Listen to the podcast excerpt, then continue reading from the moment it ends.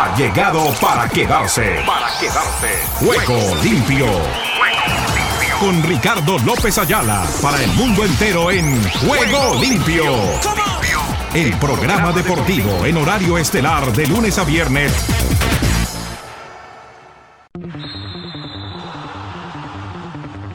¿Qué tal, amigos, amigas y oyentes de Juego Limpio, el programa deportivo para Iberoamérica y el mundo? ¿Qué tal, qué tal, qué tal?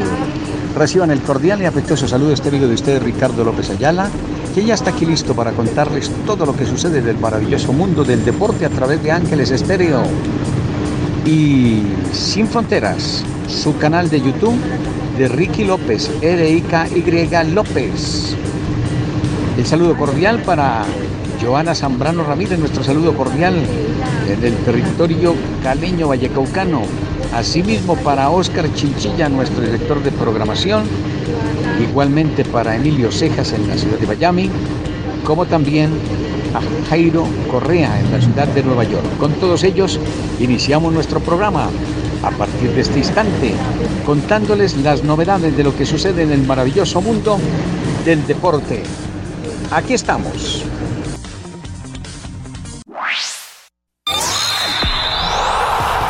Ruedan, ruedan los titulares del deporte en Juego Limpio. Les cuento que Shohei Ohtani espera celebrar su cumpleaños con un triunfo en Miami, en pleno día de cumpleaños número veintiocho. Asimismo les contamos que Sandy Alcántara no se baja de la cima en el rojo vivo del béisbol de las Grandes Ligas. También les contamos que la ganadora del Balón de Oro no estará en la Euro. En materia del S P A L de Italia, el mexicano Ten Wilkie estrena con esa disciplina en ese país. Raúl Jiménez encontró con Adama Traoré la oportunidad, seguramente, a que se reencontró, perdóneme que estaba cambiándole el titular, se reencontró con Adama Traoré. Harper Pulgar volverá a jugar esta temporada. El jersey de Stefan Curry subastado en doscientos mil dólares. Y nosotros aquí pasando trabajo, señor, Dios mío. doscientos mil dólares el jersey, o sea, la camiseta que utilizaba el chico de los Golden State Warriors. En la N F L, Thomas Sufray, C T E según investigadores. También les cuento que del City Group adquiere al Palermo, su equipo número doce. Las fuentes nos cuentan que Warren acuerda contrato con los Nets. Shohei Ohtani del veinte veintidós es mejor que el Shohei Ohtani del veinte veintiuno, ya con más experiencia y con más recorrido.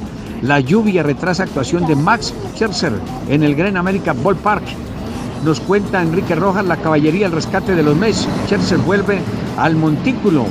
¿Qué más les cuento? Déjeme por acá, yo miro en materia deportiva qué otras cositas tenemos para que les podamos entregar la mejor información con relación a todo lo que se está viviendo en materia deportiva. Por ahora, los dejo allí. Ustedes continúan en la sintonía de Ángeles Estéreo, la viva voz, sin fronteras, como también el canal de YouTube de Ricky López, R I K Y López. Todas las redes sociales, Twitter, Facebook, Instagram. ¡Qué gigante!, ¿no? Ay, señor, Dios mío, lo que tiene uno que ver, por favor. Bueno, ahí les hemos presentado los titulares. Ya continuamos.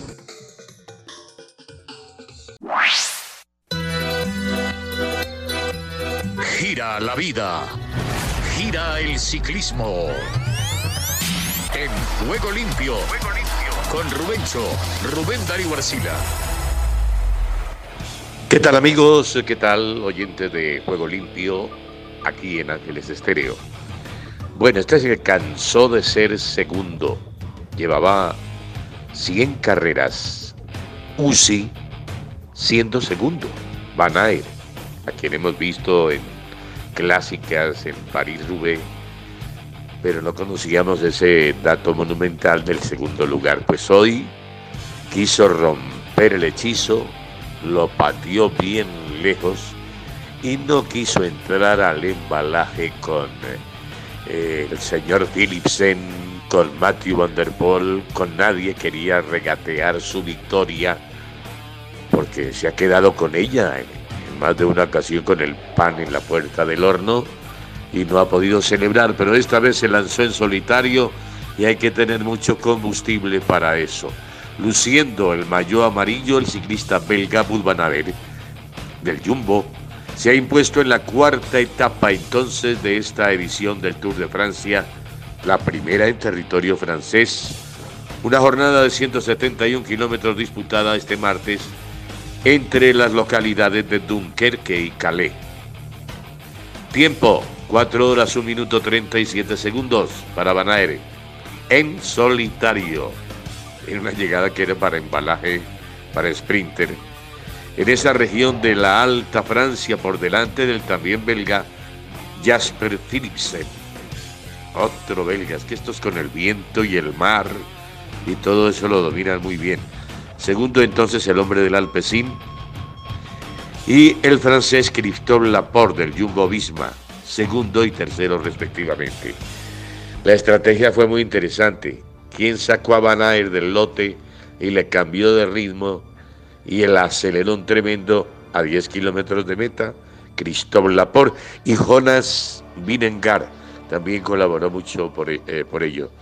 Pero el que lo arrancó definitivamente y lo saca del lote y lo distancia es el mismo Christophe Laporte, que después fue otro de los rematadores detrás de Van Aert para ocupar un puesto de preferencia hoy el tercer lugar. La fuga del día la protagonizó el danés Magnus Cornelsen. Desembarco en Normandía y el primer tanque que apareció fue el maillot de topos rojos, el maillot de la montaña como líder de, de la montaña. Y hoy se tumbó una marca, un récord de Bahamontes.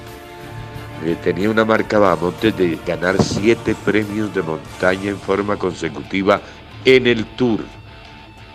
El señor, el tanque que desembarcó en Normandía hoy, Magnus Cornelsen, lleva once, acumuló once premios de montaña consecutivos. Cumplió hoy su cometido de buscar los puntos de las primeras cotas y cejó en su empeño a cuarenta kilómetros del final. Ahí se entregó. El francés eh, se quedó en solitario, Anthony Pérez, que fue el que lo acompañó en la fuga, y resistió veintiocho kilómetros. Este Anthony Pérez tiene nombre de español, es descendiente de españoles, pero es nacido en Toulouse, Francia. Esta fuga de veintiocho kilómetros más de Anthony Pérez fue neutralizada por el pelotón a doce kilómetros de la línea de meta. Y es cuando sale Van Aert, que se enfundó el amarillo de líder tras concluir segundo en la segunda etapa. Afianzó su condición de líder y se sacó la espinita de terminar tres veces segundo en las primeras etapas. El Tour de Francia tendrá continuidad este miércoles con la disputa de su quinta etapa, una jornada terminada por muchos y esperada por unos pocos, con once tramos de pavé, concentrados en la segunda mitad del recorrido de ciento cincuenta y tres kilómetros. En la general continúan los colombianos bien ubicados, está Daniel Martínez, continúa ahí con la misma diferencia, veinticuatro segundos, luego está Nairo Quintana, cuarenta y nueve y dos minutos que pierde Rigobert Urán por esas caídas en el Gran Belt, en el gigantesco puente donde se cayó entrando y se cayó a la salida. Es todo por ahora, amigos de Ángeles Estéreo, buena suerte y buen camino.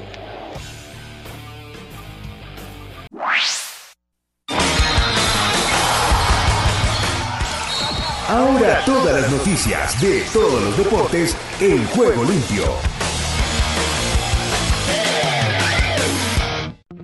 No habrá ningún jugador por encima del equipo, advirtió el nuevo entrenador del Paris Saint-Germain, Christophe Galtier, que envió un mensaje muy claro de disciplina a la plantilla en su primera comparecencia pública al frente del banquillo. Con un pie ya en cuartos, el Palmeiras puede romper un nuevo récord en la Copa Libertadores ante un Cerro Porteño paraguayo que aún sueña con remontar el tres a cero de la ida, animado por el último tropiezo de los brasileños en la liga. El Santos brasileño intentará este miércoles calmar las críticas hacia el técnico argentino Fabián Bustos, clasificándose para cuartos de la Copa Sudamericana a costa de un Deportivo Táchira venezolano dispuesto a hacer historia.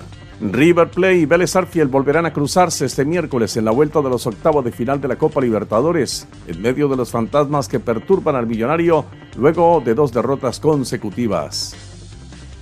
Los uruguayos Fernando Gorriarán y Brian Lozano convirtieron un gol cada uno en el triunfo de Santos Laguna cuatro a tres sobre el Monterrey y encabezaron la destacada actuación de los charrúas en la primera jornada de la apertura del fútbol mexicano. El colombiano Avilés Hurtado hizo un elegante gol de chilena y puso una asistencia para liderar la victoria del Pachuca dos a cero sobre el Querétaro en el cierre de la primera jornada del torneo Apertura dos mil veintidós del fútbol mexicano.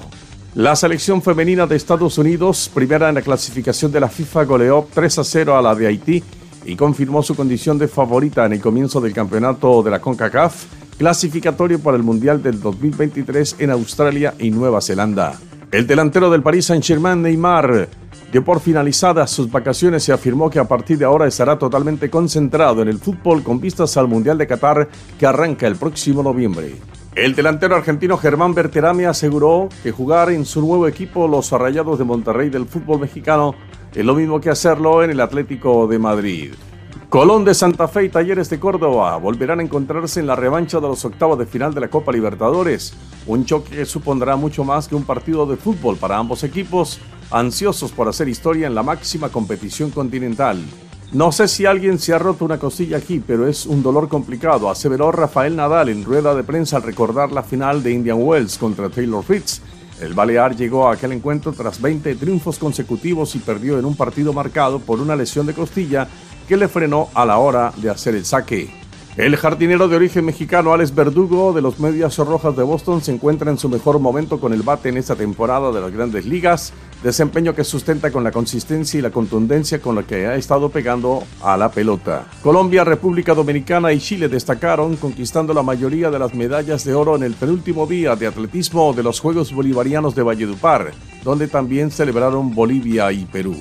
El jardinero dominicano Juan Soto reveló que la resonancia magnética que se le realizó tras dejar el partido del domingo ante los Marlins de Miami no arrojó lesión alguna en la pantorrilla izquierda. El dominicano Jeremy Peña logró el primer partido de cuadrangulares en su carrera, incluyendo el de dejar en el campo a los angelinos de Los Ángeles en la victoria de los Astros de Houston cuatro a dos en el béisbol de las Grandes Ligas. El receptor campeón de la N F L con Los Angeles Rams, Odell Beckham, afirmó que jugó la segunda parte de la temporada dos mil veintiuno y el Super Bowl prácticamente con el ligamento cruzado anterior de la rodilla izquierda roto. Le entregó la primera plata a Bolivia en Valledupar y fijó un nuevo récord nacional en los mil quinientos metros planos. David Nibavia Mamami solo podría pensar de haber sido más atrevido, su gesta en los Juegos Bolivarianos sería mayor. diecinueve años y su mentalidad es distinta, no se conforma. De eso habla hoy la prensa boliviana. Tony Gonsolin fue la gran figura de Los Ángeles Dodgers en el triunfo cinco a uno sobre los San Diego Padres en una jornada de la temporada regular de las Grandes Ligas. El dominicano Jeremy Peña logró el primer partido de cuadrangulares en su carrera, incluyendo el de dejar en el campo a los angelinos de Los Ángeles en la victoria de los Astros de Houston cuatro a dos en el béisbol de las Grandes Ligas.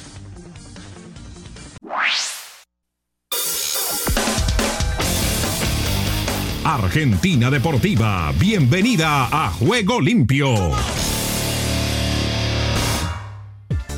¿Qué tal, Ricardo y amigos de Juego Limpio? Bienvenidos a la información deportiva desde el sur del continente, aquí en la República Argentina. Estamos hablando de Aldo Civi frente al Rosario Central de Carlos Tevez. En el debut de Somoza como entrenador, Aldo Civi se impuso en casa por dos a uno con tantos de Andrés Ríos y Leandro Maciel. Cristian Báez fue el que gritó por parte de Rosario Central. En su segunda presentación con Carlos Tevez, Rosario Central volvió a perder, en esta ocasión ante Aldo Civi, que sumó de a tres puntos por primera vez en seis fechas del campeonato de la Liga Profesional al imponerse en Mar del Plata por dos goles a uno. Y en el segundo partido de Carlos Tevez como entrenador de Rosario Central. Por otra parte, Platense se impuso tres a uno en Avellaneda ante un Independiente que no levanta cabeza y volvió a perder. El equipo de Eduardo Domínguez perdió tres a uno en casa y luego de haber arrancado el partido arriba en el marcador y desplegando algunos conceptos de lo que pretende su entrenador. A los veintidós minutos, tras un centro al segundo palo que bajó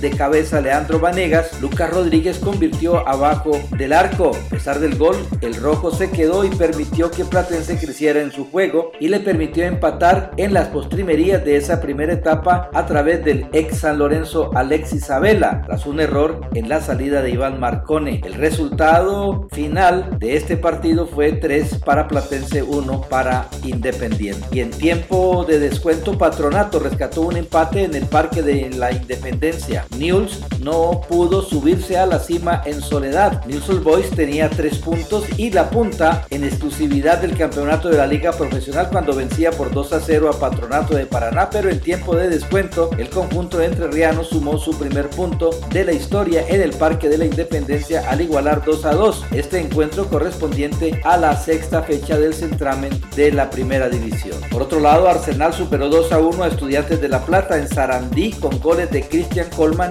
y Leonel Pico. Franco Zapiola gritó para el Pincharrata. Arsenal venció este lunes dos a uno a Estudiantes de La Plata en Sarandí. Estudiantes de La Plata acumula ya cuatro encuentros sin halagos en el torneo local y la Copa Libertadores. Y hablamos del colombiano Miguel Borja porque el pase de este delantero se está complicando porque se complicó River, ya que el Banco Central no autorizó la transferencia de dólares. Así entonces se complica la llegada de Miguel Borja de Junior a River, por quien el millonario iba a pagar siete millones de dólares tanto al equipo colombiano como a Palmeiras, dueño de la mitad del pase. La negociación está trabada porque no se autorizó la transferencia de dólares debido a la crisis económica que vive Argentina. Sergio Rondina decidió dar un paso al costado al cargo de entrenador de Central Córdoba de Santiago del Estero. Suenan Anconzábal y Delfino como sus reemplazantes. Y por último, la tabla de posiciones cumplida la sexta fecha está de la siguiente manera. En el primer lugar, Gimnasia Esgrima de la Plata con catorce, seguido de News con catorce. En el tercer lugar, Platense con doce,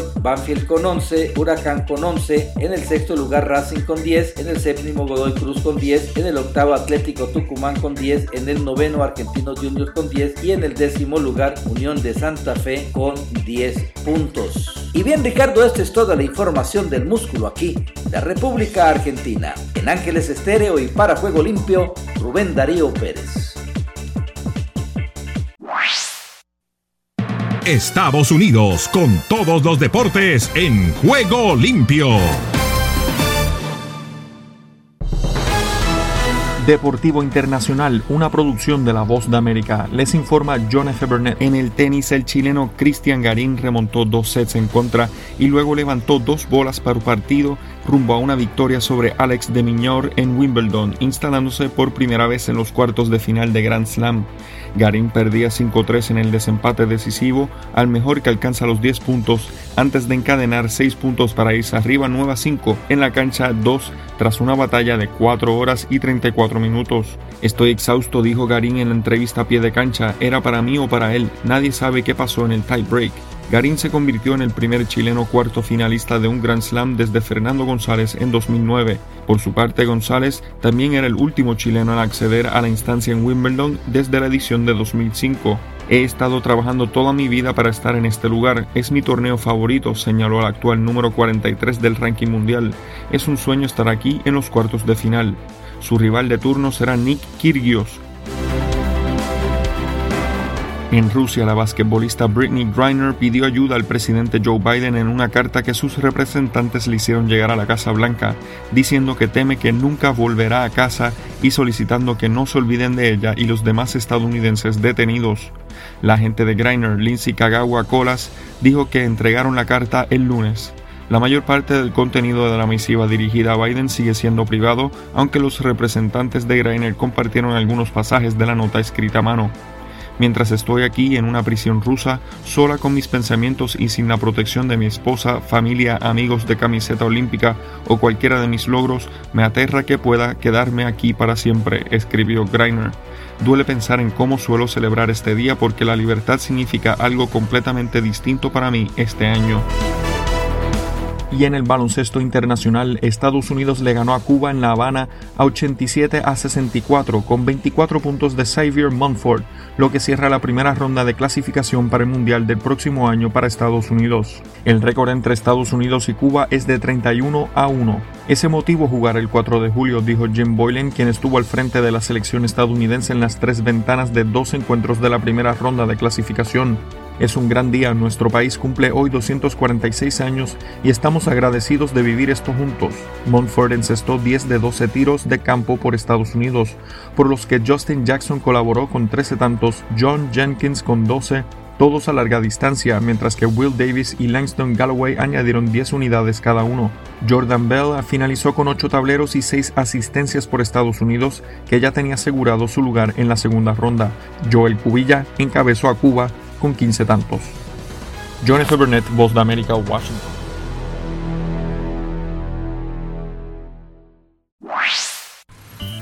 Solo un minuto. La Biblia nos dice que aunque Jesucristo era por naturaleza Dios, dejó el cielo para venir a la tierra donde vivió sometido a los planes de su Padre.